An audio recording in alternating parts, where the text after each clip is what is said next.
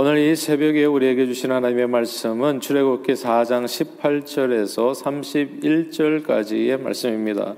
우리 다 함께 한 목소리로 압도하십니다. 시작.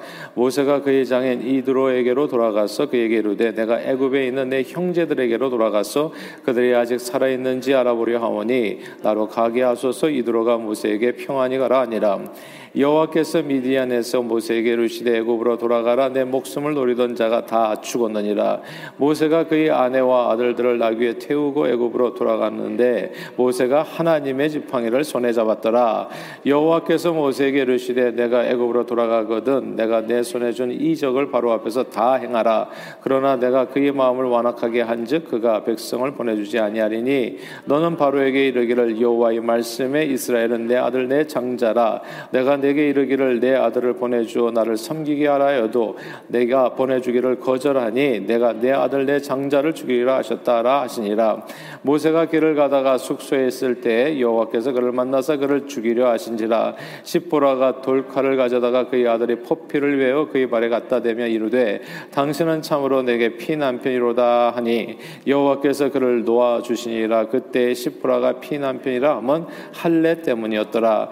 여호와께서 야루 아론에게 이르시되 광야에 가서 모세를 맞으라 하심에 그가 가서 하나님의 산에서 모세를 만나 그에게 입맞추니 모세가 여호와께서 자기에게 분부하여 보내신 모든 말씀과 여호와께서 자기에게 명령하신 모든 이적을 아론에게 알리니라 모세와 아론이 가서 이스라엘 자손의 모든 장로를 모으고 아론이 여호와께서 모세에게 이르신 모든 말씀을 전하고 그 백성 앞에서 이적을 행하니 백성이 믿으며 여호와께서 이스라엘 자손을 찾으시고 그들의 고난을 살피셨다함을 듣고 머리 숙여 경배하였더라. 아멘. 감리교의 창설자 요한 웨슬레 목사님은 여섯 살쯤 되었을 때 화재로 인해서 죽을 뻔한 위기를 넘겼습니다. 1709년 2월 한밤중에 집에 원인 모를 화재가 발생하여 모두가 다 집을 나오게 됐는데 2층에서 잠자고 있었던 이 요한 웨슬레를 그만 놓고 나왔던 겁니다. 예전에는 아이들이 좀 많았거든요. 한 명, 두 명, 세 명. 예, 요한 웨슬레 가정에 아이가 무려 18명. 그러니까 이게 보통 많은 게 아니죠. 그러니까 이렇게 아이가 많고 그 중에서 뭐 죽은 아이들도 있고 한데, 아, 그러니까 그 가운데 있는 아이다 보니까 깜빡 잊고 나왔던 겁니다. 아, 그래서 이게 뒤늦게 보니까 2층 창문에서 잠에서 깬 아이가 서 있는 것을 보게 된 거예요. 여섯 살짜리 아이가. 그래서 저들이 깜짝 놀라서 사람들이 무동을 써서 그를 이제 구출해 내는 순간에 막바로 이제 집이 무너졌다 합니다.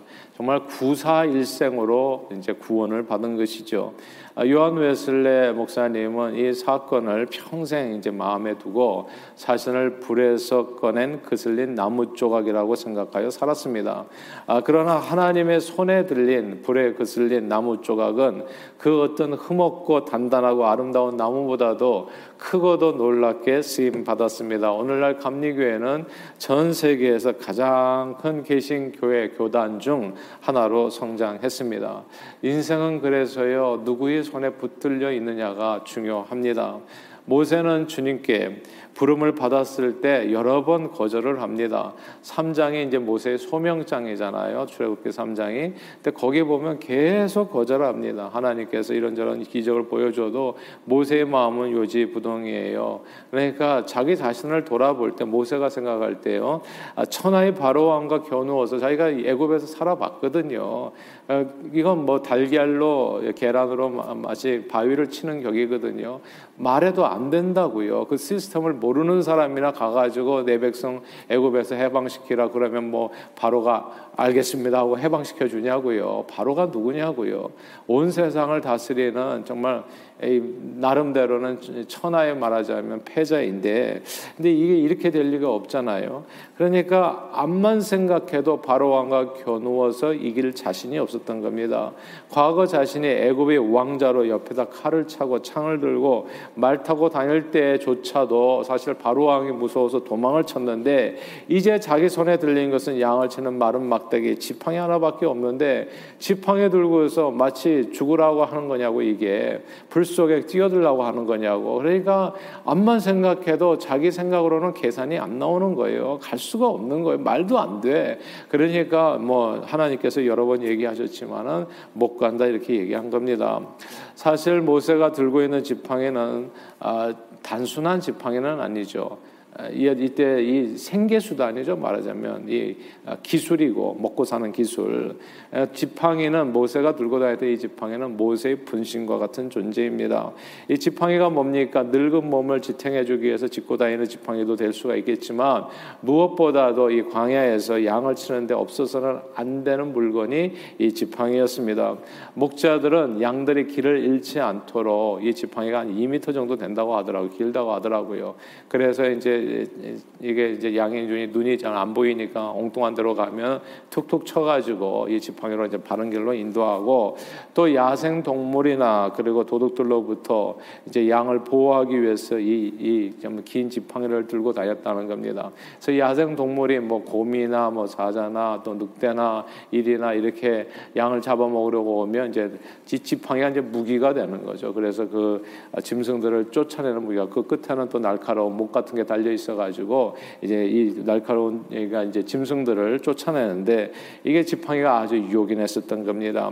광야 생활을 1, 2년 한 것이 아니라 무려 40년 이제 양을 치고 먹고 살면서 이 지팡이는 모세의 정말 분신과 같이 모세와 같은 존재가 됐습니다. 모세가 지팡이고 지팡이가 모세와 같은 것이죠. 광야에서 이 모세의 지팡이는 양을 사나운 짐승으로부터 보호하고 양을 인도하는 데는 부족함이 없었습니다. 그러나 이 지팡이를 들고서 이스라엘 200만 명의 백성들을 인도하고 뭐 사나운 바로 왕에서부터 이, 200만 명의 사람을 구원한다. 이건 또 다른 얘기죠. 예. 양을 치는 데 쓰는 거 가지고 사람을 구하라니. 그리고 이 바로 왕은 사나운 짐승 정도가 아니거든요. 예. 이게 그냥 사자나 곰 같은 짐승이 아니라고요. 바로는. 그러니까 이 지팡이 가지고 싸워서 이길 만한 상대가 아니었다는 거죠. 그러니까 이게 마른 막대기 같은 자신을 돌아볼 때 모세는 전혀 자신이 없는 거예요. 아, 이게 그러니까 정말 주님께서 가서, 너는 가서 바로 왕에 가서 이런 말을 전하고 내 백성을 구원. 이게 그냥 이런 조크가 없는 거예요. 말이 안 돼. 예, 그런데 마른 막대기 같은 모세가 어떻게 주님의 부르심에 순종했을까요? 이제 이게 우리가 알고 싶은 거잖아요. 여러분들은 어떠십니까? 우리 자신을 살필 때 무엇이나 주의를 할 수 있다고 생각하세요? 뭐 그런 생각을 하시는 분도 계실 수 있겠지만은 대부분이 주의 일을 생각할 때 제일 먼저 드는 생각이 아 이건 참 내가 감당할 수 있을까라고 하는 사실 의구심이 있을 거예요 누구나 다. 제가 가만 보니까 이게 뭐 정상적인 거라고 생각하는데 아, 뭐 이렇게 임직을 할 때라든지 뭐 권사님이랄지 장로님이랄지 집사님이랄지 하게 되면 누구나 다 그런 생각을 갖는 것 같아요. 과연 내가 이것을 감당할 수 있을까? 마른 막대기 같은 내가 이게 아주 사람으로서는 정상적인 생각인 것 같아요. 그런데 이런 생각이 변했어요. 근데 이 변했는데 이게 이제 임직할 때 보면은 내가 할 수 있습니다 말하는 것도 좀 이상해요. 그것도 그렇게 나가시는 분은 오히려 나중에 또 좀 문제가 되는 경우도 참 많더라고요. 그러니까 이게 굉장히 정상적인 생각에 감당할 수 없는 일이에요, 주일은. 근데 그럼에도 불구하고 모세가 어떻게 순종해서 하나님 앞에 쓰임 받았나? 그거 우리가 알고 싶잖아요. 딱 그 말씀입니다. 그 말씀이 오늘 본문에 나와요. 그게 20절 말씀입니다. 4장 20절 같이 한번 읽어볼게요. 20절 시작. 모세가 그의 아내와 아들들을 나귀에 태우고 애굽으로 돌아가는데 모세가 하나님의 지팡이를 손에 잡았더라. 아멘. 여기서 하나님의 지팡이 여기다 딱 밑줄을 치셔야 됩니다. 이게 참 재밌잖아요. 얼마 전까지만 해도 이게 하나님의 지팡이가 아니라 이게 이제 모세의 지팡이였던 거거든요. 근데 이 구절에서 딱 바뀌었어요. 하나님의 지팡이라고. 모세의 손에 들렸었던 모세에게 속했던 모세의 지팡이는 사실 양을 치는 일밖에 할 수 없어요. 모세 그러나 모세의 손에 들렸지만 하나님께 속한 하나님의 지팡이는 약 200만 명의 이스라엘 백성을 구원하는 놀라운 역사를 이루게 됩니다. 진정한 무림 고수는 무기를 가리지 않는다는 말이 있어요. 아무리 좋은 무기라고 하더라도 누구 손에 들려 있느냐가 중요하잖아요. 아무리 좋은 테니스 라켓이라도 아마추어의 손에 들려 있으면 그 쓰임새가 아마추어 정도의 수준밖에는 안 나오는 거죠. 아마추어의 손에 들려 있을 때. 그러나 아무리 허접한 라켓이라도 프로의 손에 들려 있으면 그 쓰임이 완전히 달라지게 됩니다. 이제는 양을 치는 데나 쓸모 있는 마른 막대기 같은 인생이라고 할지라도 이 인생이 누구 손에 붙들리느냐에 따라서 크게 달라진다는 거. 저는 저와 여러분들의 인생이 주님의 손에 항상 붙들려 살게 되기를 주님의 이름으로 축원합니다. 주의 일은 내가 하는 게 아니에요. 내가 한다고 생각하면 당연히 나는 못해요가 나와요. 할 수가 있나요? 시간도 없지, 재능도 없지, 능력도 없지, 지혜도 없지, 말주변도 없지. 그러니까 못하는 게 맞아요. 그러나 이 못하는 마른 막대기 같은 인생, 불에 타다가 그슬린 나무 조각 같은 인생이라고 할지라도 주님 앞에 붙들리면 이게 달라지는 거예요. 정말 검객이 무기를 가리냐고요. 누구 손에 붙들리냐에 따라서 인생이 달라지는 거거든요. 아무리 좋은 천하의 명검이라고 할지라도 그 칼을 쓸 줄 모르는 사람의 손에 달리면 제대로 휘둘러 보지도 못하고 상대에게 죽을 수 있지만 아무리 천한 막대기라고 하더라도 고수의 손에 들리면 세상을 정복할 수 있는 엄청난 무기가 되기도 하는 겁니다. 인생은 누구 손에 들리느냐에 따라서 크게 달라집니다. 모세는 자기 손에 있는 막대기를 자기가 들고 있다, 내 지팡이를 내가 들고 있다 생각했을 때 사실 아무것도 할 수가 없었어요. 거예요. 어떻게 애국을 내려간다는 생각조차 못 하는 거죠. 예, 내려갔다가 또 자기가 언제 잡혀가지고 살인자였잖아요.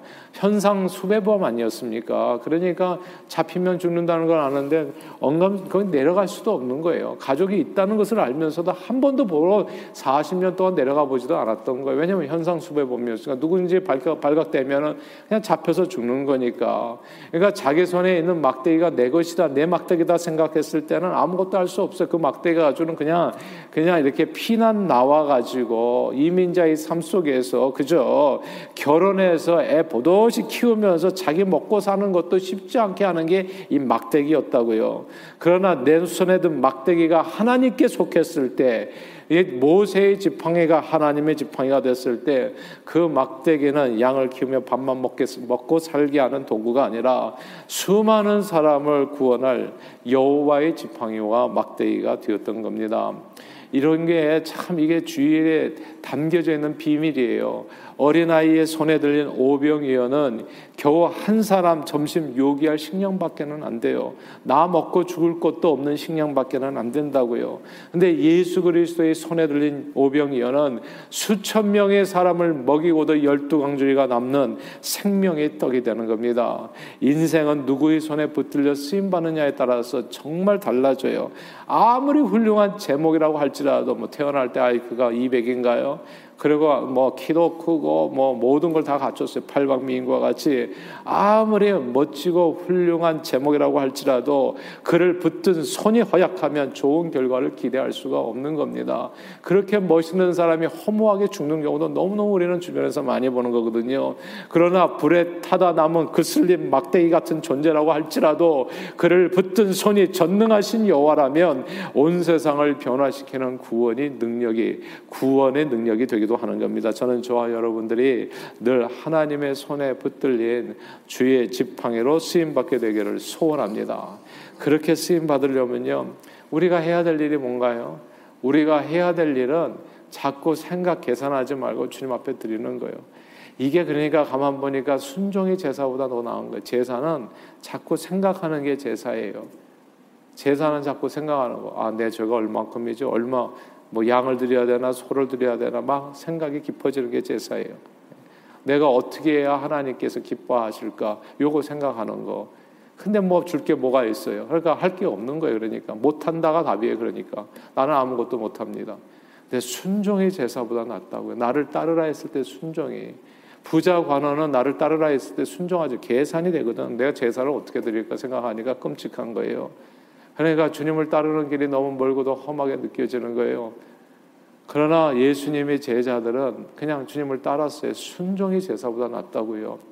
왜냐하면 어차피 주의를 못하는 게 맞아요. 누가 우리 가운데 할 수 있겠어요? 밥 먹고 사는 것도 힘든데, 애 키우면서 사는 것도 힘든데, 그 애가 다 컸는 줄 알았더니 다 큰 게 아니야. 또, 또 결혼해가지고 또 부모님들 또 힘들어.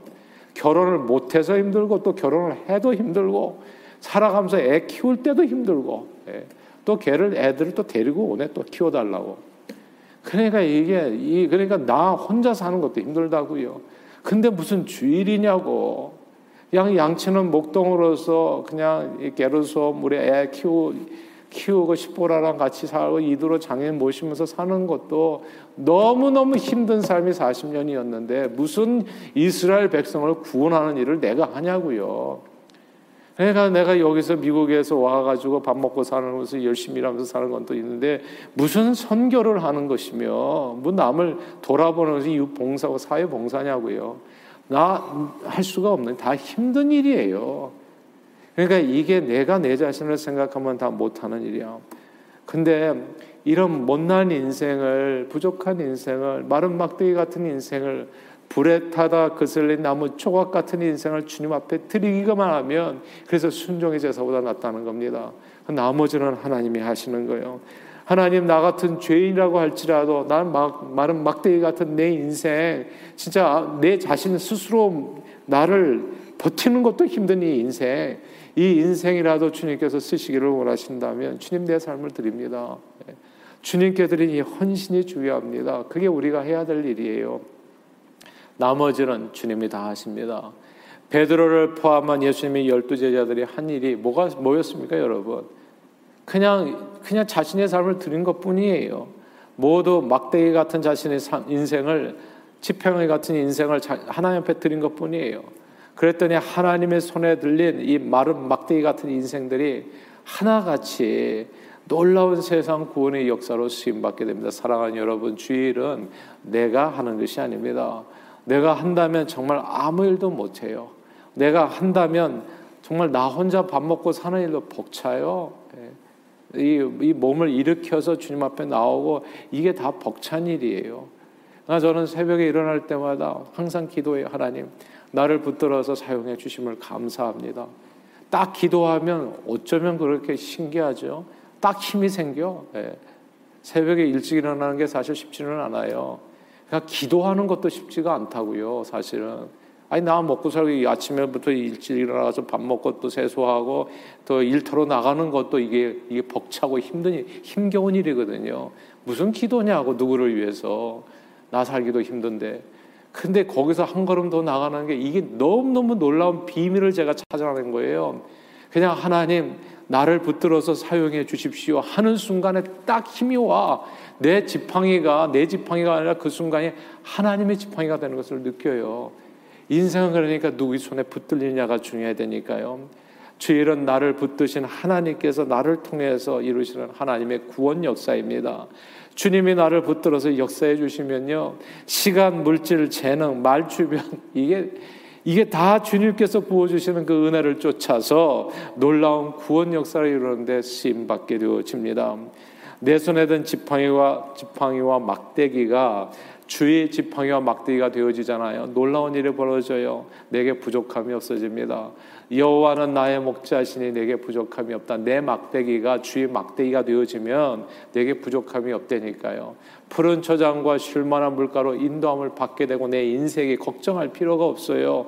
사망의 음침한 골짜기 속에서도 주의 지팡이와 막대기가 그게 내 막대기가 아닙니다. 여호와의 막대기예요. 하나님의 막대기 지팡이라고요. 주의 지팡이와 막대기가 나를 안위하시나이다. 평생의 주의 선하심과 인자하심이 나를 정령 따르게 되고 내가 여호와의 집에 영원히 거하게 된다는 거. 내 인생을 주님 앞에 드려서 주님 앞에서 붙들게 되어질 때 내 삶에 이루어지는 놀라운 역사를 시편 기자는 그렇게 노래했었던 겁니다. 그러므로 오늘도 마른 막대기 같은 우리 인생 모두 주님께 드리셔서 주님께 속한 하나님의 지팡이로 쓰임 받는 저와 여러분들이 다 되시기를 바랍니다. 주님의 속한 하나님의 지팡이로 주여 내 인생 주님 앞에 드립니다. 보잘것없는 인생이고 그냥 이 남녀노소 빈부귀천 할 것 없이 내가 내가 내 자신을 생각해도 내가 과연 무슨 일을 이룰까 생각하지만 하나님 이 인생이라도 주님께서 쓰시기를 원하신다면 주님 앞에 드립니다.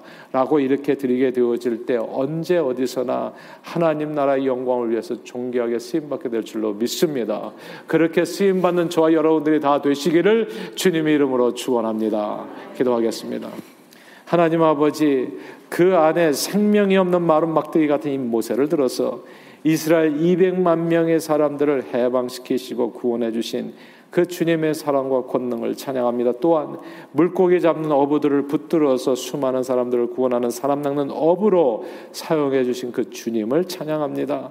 부족한 마른 막대기 같은 우리 인생, 정말 불에 타다 그슬린 나무 조각 같은 우리 인생도 하나님 주님 쓰시기를 원하시면 하나님 이 아침에 주님 앞에 드립니다. 우리 인생 주님 앞에 드리오니 하나님 기쁘게 받아주시어서 주의 영광을 위해서 언제 어디서나 많은 영혼을 가정에서 그리고 주님이 몸된 교회에서 또 이 사회에서 언제 어디서나 많은 영혼을 주님 앞으로 인도하는 일에 쓰임 받는 저희 모두가 되도록 축복해 주시옵소서. 주옵소서 예수 그리스도 이름으로 간절히 기도하옵나이다. 아멘.